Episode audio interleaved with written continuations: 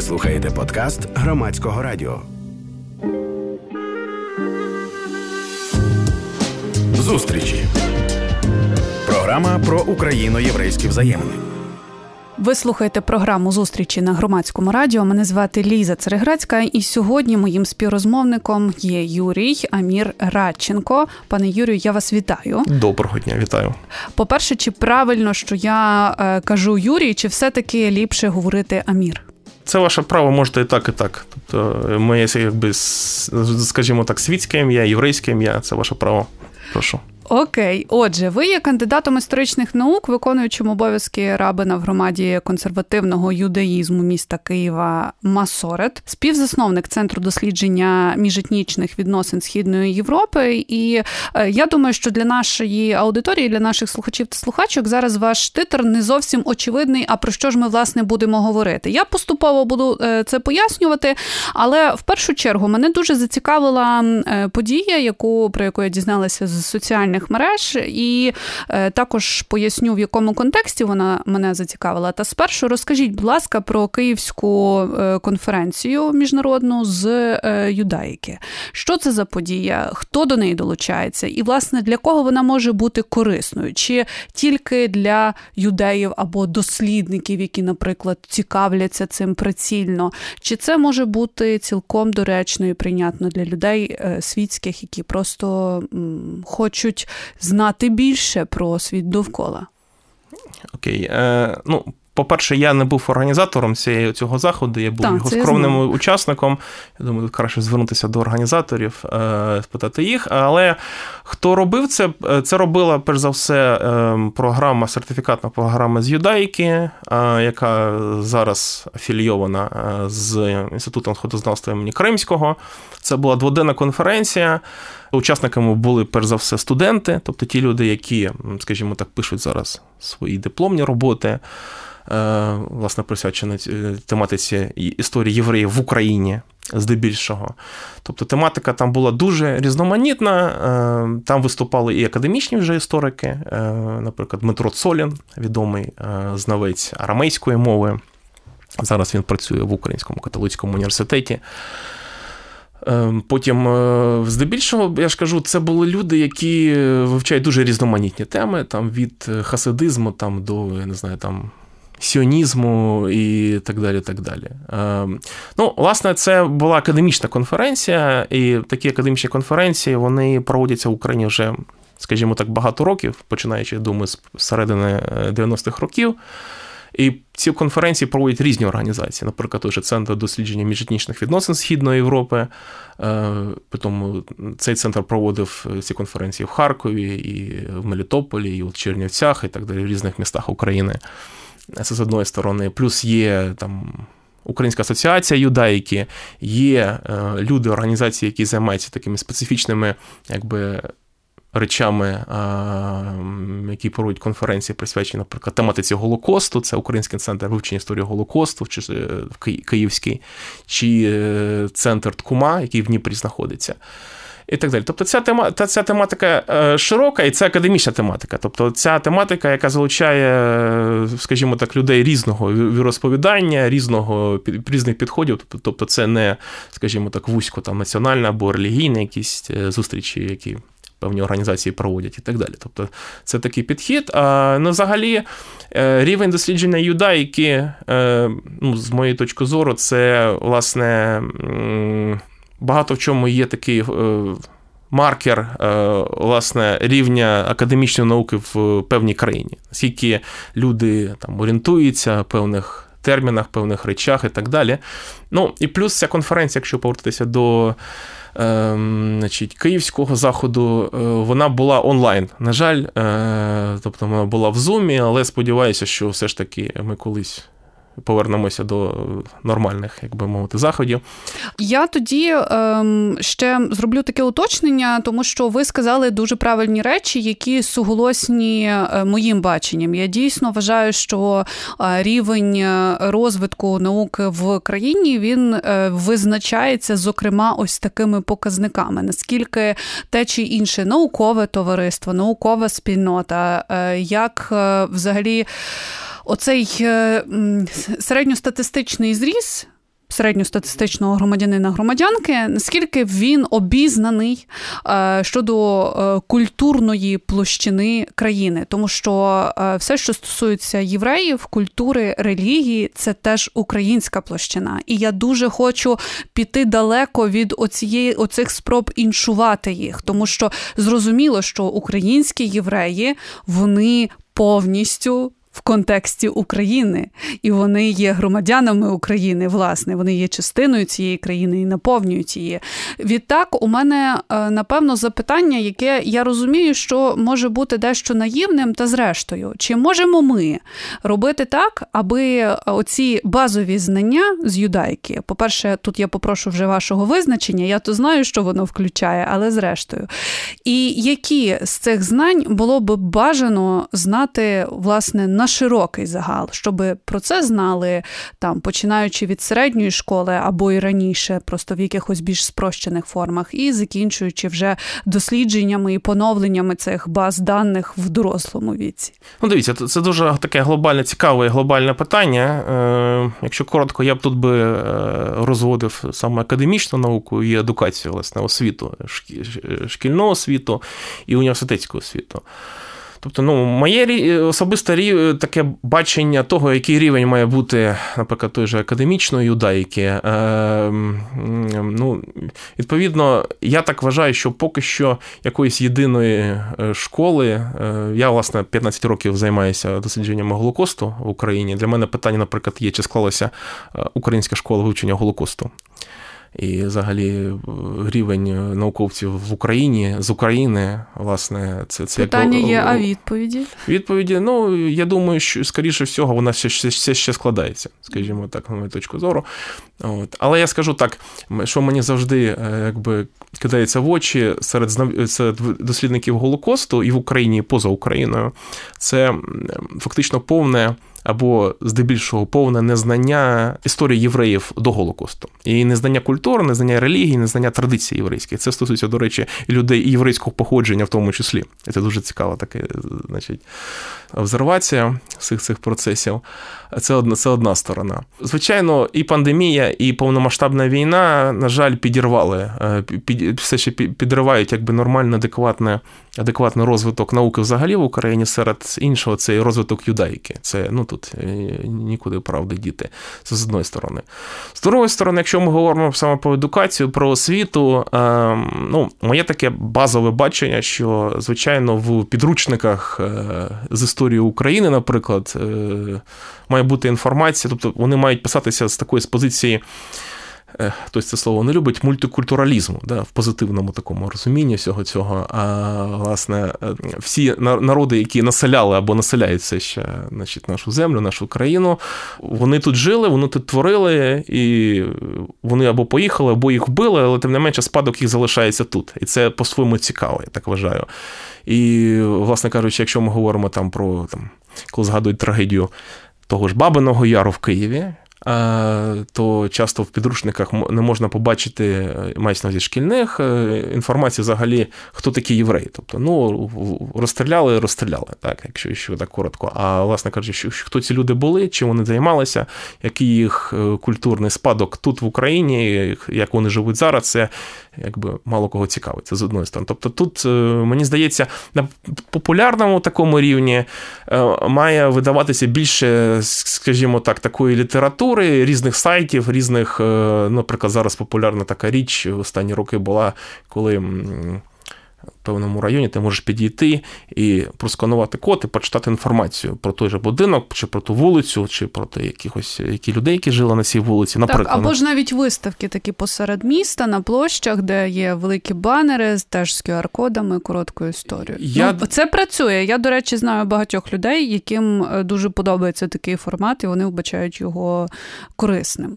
Звичайно, це не, це, не, це не тільки проблема, скажімо так, громадян України, здебільшого етнічних українців або якби людей змішаного, змішаного походження, там росіян, які слов'ян здебільшого, да, тому, тому що ми, скажімо так, є такі уявлення популярне, наприклад, по деякі міста в Україні, що вони мультикультурні, наприклад, той же Мелітополь, довоєнний, до двадцять до повномасштабної війни. Але коли ти приїжджаєш до Мелітополя, ти бачиш, що він насправді моноетнічний. Тобто там якісь нащадки євреїв, нащадки караїмів залишилися, або кримських татар, але справді це воно якби по-іншому виглядає, з одної сторони. Але це, знову-таки, проблема не тільки, скажімо так, етнічних українців чи когось того. Я колись з моїм товаришем, значить, розмовляв кримським татарином, він, значить, поїхав до Стамбулу. До Стамбула, ми з ним так спілкуємося, я йому кажу, що ну ти ж там гуляєш, зайди до синагог в Стамбулі. А він питає, що є синагога взагалі в Стамбулі? А Стамб... уявити Стамбул, ну, моє уявлення, Стамбулу без синагоги, без кримських кеназ просто неможливе. Тобто це от був один з центрів, де взагалі євреї розвивалися, творили свою культуру і так далі, так далі. Де жили відомі рабини, відомі гагами, відомі діячі єврейського світу. Тобто, ну, все, все попереду. Але, знову-таки, на жаль, на жаль, нормальне осмислення, рефлексія, навчання і так далі, воно можливе, з моєї точки зору, коли ми маємо стабільне більш-менш суспільство і коли ми маємо мир. В ситуації війни я, для мене це такий, такий челендж, такий виклик, такий, як ми можемо взагалі робити таке просвітництво чи робити нормальну ту ж академічну науку без пропаганди. В продовження нашої розмови і наступне запитання, яке мене дуже турбує в контексті ось цієї загальної обізнаності. Ми з вами говоримо, записуємо цю розмову незадовго до, але виходитиме вона шістнадцятого числа, відповідно, це, я так буду, я так розумію, що триватиме Рош га-Шана. І тут у мене питання як в людини, яка дуже далека від релігійних норм, від розуміння, як це все відбувається, але є люди в моєму колі спілкування, які дотримуються, і традиції, які є релігійними. У мене постає питання, а що, власне, робити? Чи можу, наприклад, я вітати, чи не вітати, чи це взагалі свято, а це дійсно той Новий рік, а що, а, а як себе поводити? Тобто, звісно, що це питання актуальне насправді в різні боки. Я думаю, що ті самі питання постають там, не знаю, відносно Рамадану, наприклад. Але е, менше з тим, ми зараз з вами говоримо про юдаїзм і про е, все те, що пов'язане з цим. Тож тут кілька ваших слів. Ну, перш за все, е, Рош га-Шана є таким, з одної сторони, дуже популярним, з іншої, з іншої сторони, таким стереотипним святом, бо більшість, ну, очевидно, євреїв в Україні і світі, вони не дотримуються галахи, релігійного права, традиції зараз, з моєї позиції, на жаль. І є певні такі уявлення про Рош га-Шана, це такий Новий рік, єврейський Новий рік, його екстраполюють, так би, на світський, якби, східноєвропейський Новий рік першого січня. От, але насправді Рош га-Шана – це свято, яке в, за єврейською традицією ще називають Йом Теруа, да, тобто день, коли трублять в спеціальні такі труби, це з одної сторони. І це судний день, насправді. Це дуже такий, є такий стереотип, коли, наприклад, Йом-Кіпур називають судним днем, що неправильно, бо судний день, насправді, за єврейською традицією, це якраз Рош га-Шана. А вирок, як такий, як явище, він скріплюється вже в Йом-Кіпур. Йом-Кіпур. Тому ці десять днів між Рош га-Шана і Йом-Кіпуром називається ще Ямім-но, тобто такі грозні, такі страшні такі дні, коли треба більше каятися, більше, якби, робити гмілют хасидим, тобто таких добрих речей, більше вивчати Тори, намагатися, якби, виправити себе і так далі, так далі. Є певні, якби, обряди, певні, скажімо так, галахот, тобто є, є певні традиції і певні релігійні, якби, такі штуки, які приписується робити тобто, під час Рош га-Шана. Це Йомтов, тобто це свято, коли заборонена робота, коли не можна там, наприклад, запалювати вогонь, новий роби, запалювати вогонь, коли ми, ну, що беремо ортодоксальний консервативний підхід, ми не користуємося телефонами, комп'ютерами, подібними такими речами. Є спеціальна молитва ввечері, коли наступає, власне кажучи, це свято. І плюс цього року ще Рош га-Шана співпадає з шабатом. От, тобто вона заходить в п'ятницю. п'ятнадцятого числа виходить, да, за світським календарем. І свято виходить цього року в неділю, сімнадцятого виходить вересня, ввечері десь після восьмої вечора. Ось таке. Тобто це день насправді дуже такий серйозний, коли Всевишній нас судить, євреїв судить. І плюс Рош га-Шана є святом не тільки євреїв, а і всіх людей. Бо за єврейською традицією якраз е- це так прив'язується до створення людини, до створення Адама, Адама першої людини, Адама Рішон. І, власне кажучи, є така традиція, що люди один одного вітають Шана Това, Метука, Гомар Хатіма Това і так далі. Але головний аспект – це якраз той, що це свято всіх людей, всього людства. От ми розібралися з цим базовим поняттям, з теорією, так би мовити, і мені здається, що це корисно для того, щоб знову ж таки розуміти, як себе поводити, і у нас просто так склалися обставини, що ми говоримо в цей день, і це хороший приклад, але я хочу піти ще далі і говорити, власне, на теми, які можуть бути світоглядними, можливо, і такими, що будують... світобачення людей. Я не маю зараз ем, якоїсь мети або ж ілюзії, що я перевиховую росіян, які звикли там слухати Путіна і вірити кожному його слову, але я розумію, що рівень обізнаності українців, коли, наприклад, лунають якісь такі е, заяви, ну, звісно, що вони навряд чи підтримують його, але якщо попитати і сказати, ну, попросити, наприклад, пояснити, в чому тут конфлікт, то багато хто не зрозуміє. Ми не вперше торкаємося теми висловлювань Путіна щодо Зеленського, і це вже просто стане, я не знаю, постійною рубрикою, напевно, в програмі «Зустрічі», на превеликий жаль. Я намагаюся з цього так саркастично жартувати, але ми розуміємо, що тут не смішно. Йдеться про одне з нещодавніх, я нагадаю, власне, з яких, тому що тут важко в них розібратися і вже можна заплутатися в частоті, що Путін сказав про те, що західні куратори поставили на чолі сучасної України етнічного єврея, аби прикрити антилюдську сутність України. Ну, тобто, більш цинічного висловлювання годі й шукати. Але мені здається, що тут йдеться про таку оптику людини, котра, от як я, дякуючи нагоді, маю можливість спілкуватися з багатьма різними людьми в рамках програми «Зустрічі», і я це розумію. Але, наприклад, цього можуть не розуміти росіяни, цього можуть навіть не розуміти якісь українці, якщо от їм поставити напряму таке запитання, і вони можуть потрапити на цей гачок пропаганди. І навіть якщо ми не взоруємося на Путіна, а просто розбираємо це все по поличках, як взагалі так відбувається, що цю ситуацію перекручують Учують, ну, з точністю до навпаки. З одного боку, ситуація така, що тут все окей і немає жодних проблем, а люди все одно знаходять, як її розвернути в свій бік. Дивіться, тут, знову-таки, я повторюся, я вже минулого тижня це в одному інтерв'ю казав, про те, що якби коментувати якісь вислови нездорової людини, це, це, це, це якби не моя специфіка, але тим не менш, якщо ми говоримо про всі ці речі, ну, в випадку Путіна ми маємо ситуацію, з моєї точки зору, є такий академічний підхід про так званий, ну, позитивний антисемітизм, що мається на увазі в лапках позитивний антисемітизм. Тобто антисемітизм цей проявляється в такому аспекті, що людина вірить вплив євреїв у світі, що якщо ти будеш, наприклад, з євреями у добрих відносинах, да, то, власне кажучи, це буде сприяти твоєму там, не знаю, бізнесу, твої, твоїх справ, своїм справам і так далі, і так далі. Тобто є такий стереотип, що євреї тримають там гроші, засоби масової інформації і так далі, і так далі.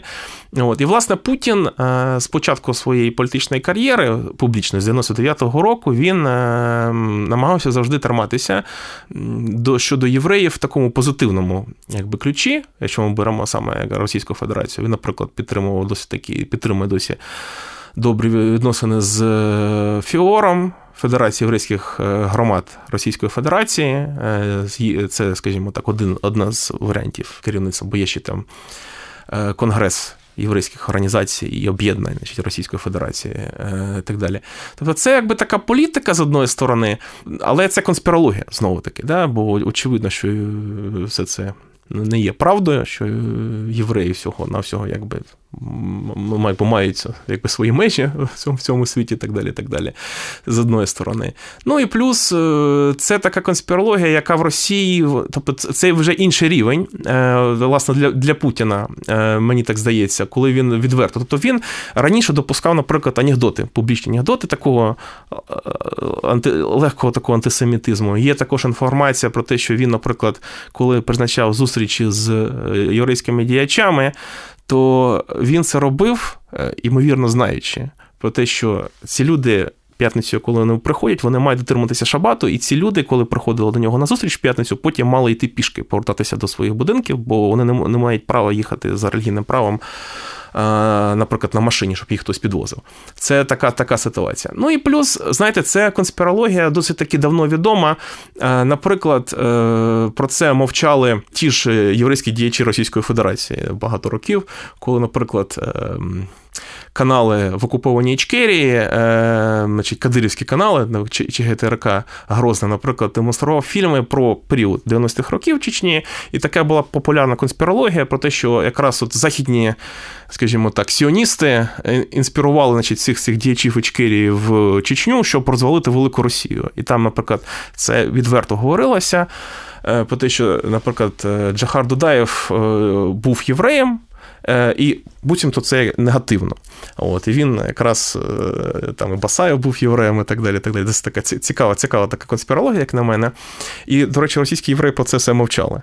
От, і так далі. Тобто, ну, для чеченців, для, з позиції ісламу, це все рівно людина якого походження. Якщо вона приймає іслам, вона є частиною народу, і якби це, ну, бздур, якби з позиції, якби саме шаріату. Але це якби окрема, окрема тема. От. Тому тут, насправді, я так бачу, що йде розклад особистості у Путіна, поступово все гірше і гірше.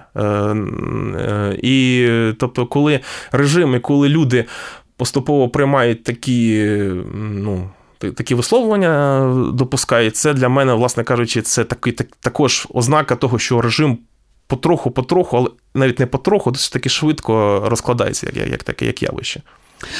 На сам кінець нашої розмови, можливо, коротко. Як ви гадаєте, мали би на такі вислови реагувати, можливо, можливо, Ізраїль? Чи мали би, власне, якусь таку більш жорстку відповідь давати політичну? З одного боку, я розумію вашу позицію, коли ви, як ви почали відповідати на це питання, що це не є ваша специфіка аналізувати таке слова, такі не зовсім адекватні, так би мовити, якщо не сказати ще е, різкіше, але зрештою, мені здається, що це все політика, і хотілося би чути якусь е, чітку відповідь і позицію.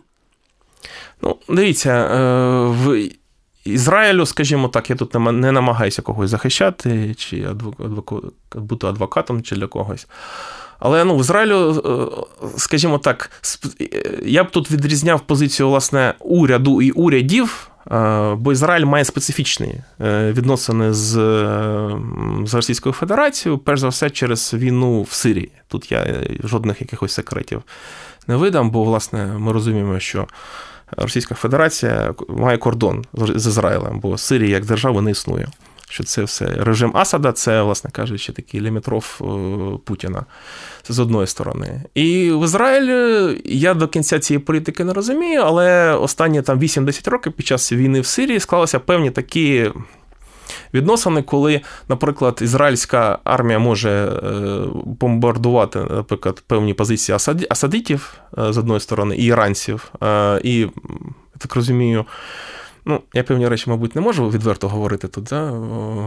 Але, скажімо так, робити певні дії на території Сирії за нейтралітет російської, російської армії. Як зараз, останні півроку, рік, ця ситуація після поразок російської армії в, в Україні виглядає, я не знаю. Але це така дуже така цікава і тонка політика. І плюс Ізраїль, як держава, розглядає, власне кажучи, себе як такий патрон всіх євреїв у світі. Інше питання, чи євреї всі приймають якби, цей патронат, це окрема якби, ситуація. Але е, тут такий підхід, що не треба робити певних заходів, які, наприклад, можуть піти ушкодити, власне кажучи, євреям в тій же Російській Федерації, яких там десь не знаю, скільки залишилося. До речі, після повномасштабної війни це сто п'ятдесят тисяч, я не можу зараз назвати. Тобто, е, я думаю, що якби, власне, Ізраїль міг би реагувати по-іншому в цій ситуації, але Тут, тут це тонка політика, де багато різних аспектів неофіційних сторін цієї політики ми ну, насправді не можемо знати. І не знаємо, чи дізнаємось реально колись.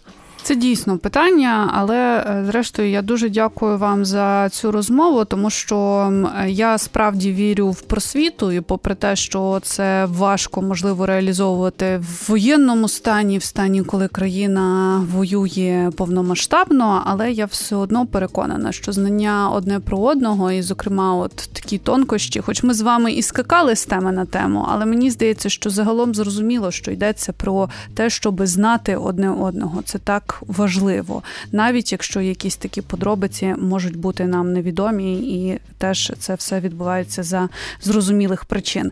Ви слухали програму «Зустрічі» на Громадському радіо, яка виходить за підтримки канадської неурядової організації «Українсько-єврейська зустріч». Мене звати Ліза Цареградська. Слухайте, думайте. Зустрічі на Громадському радіо.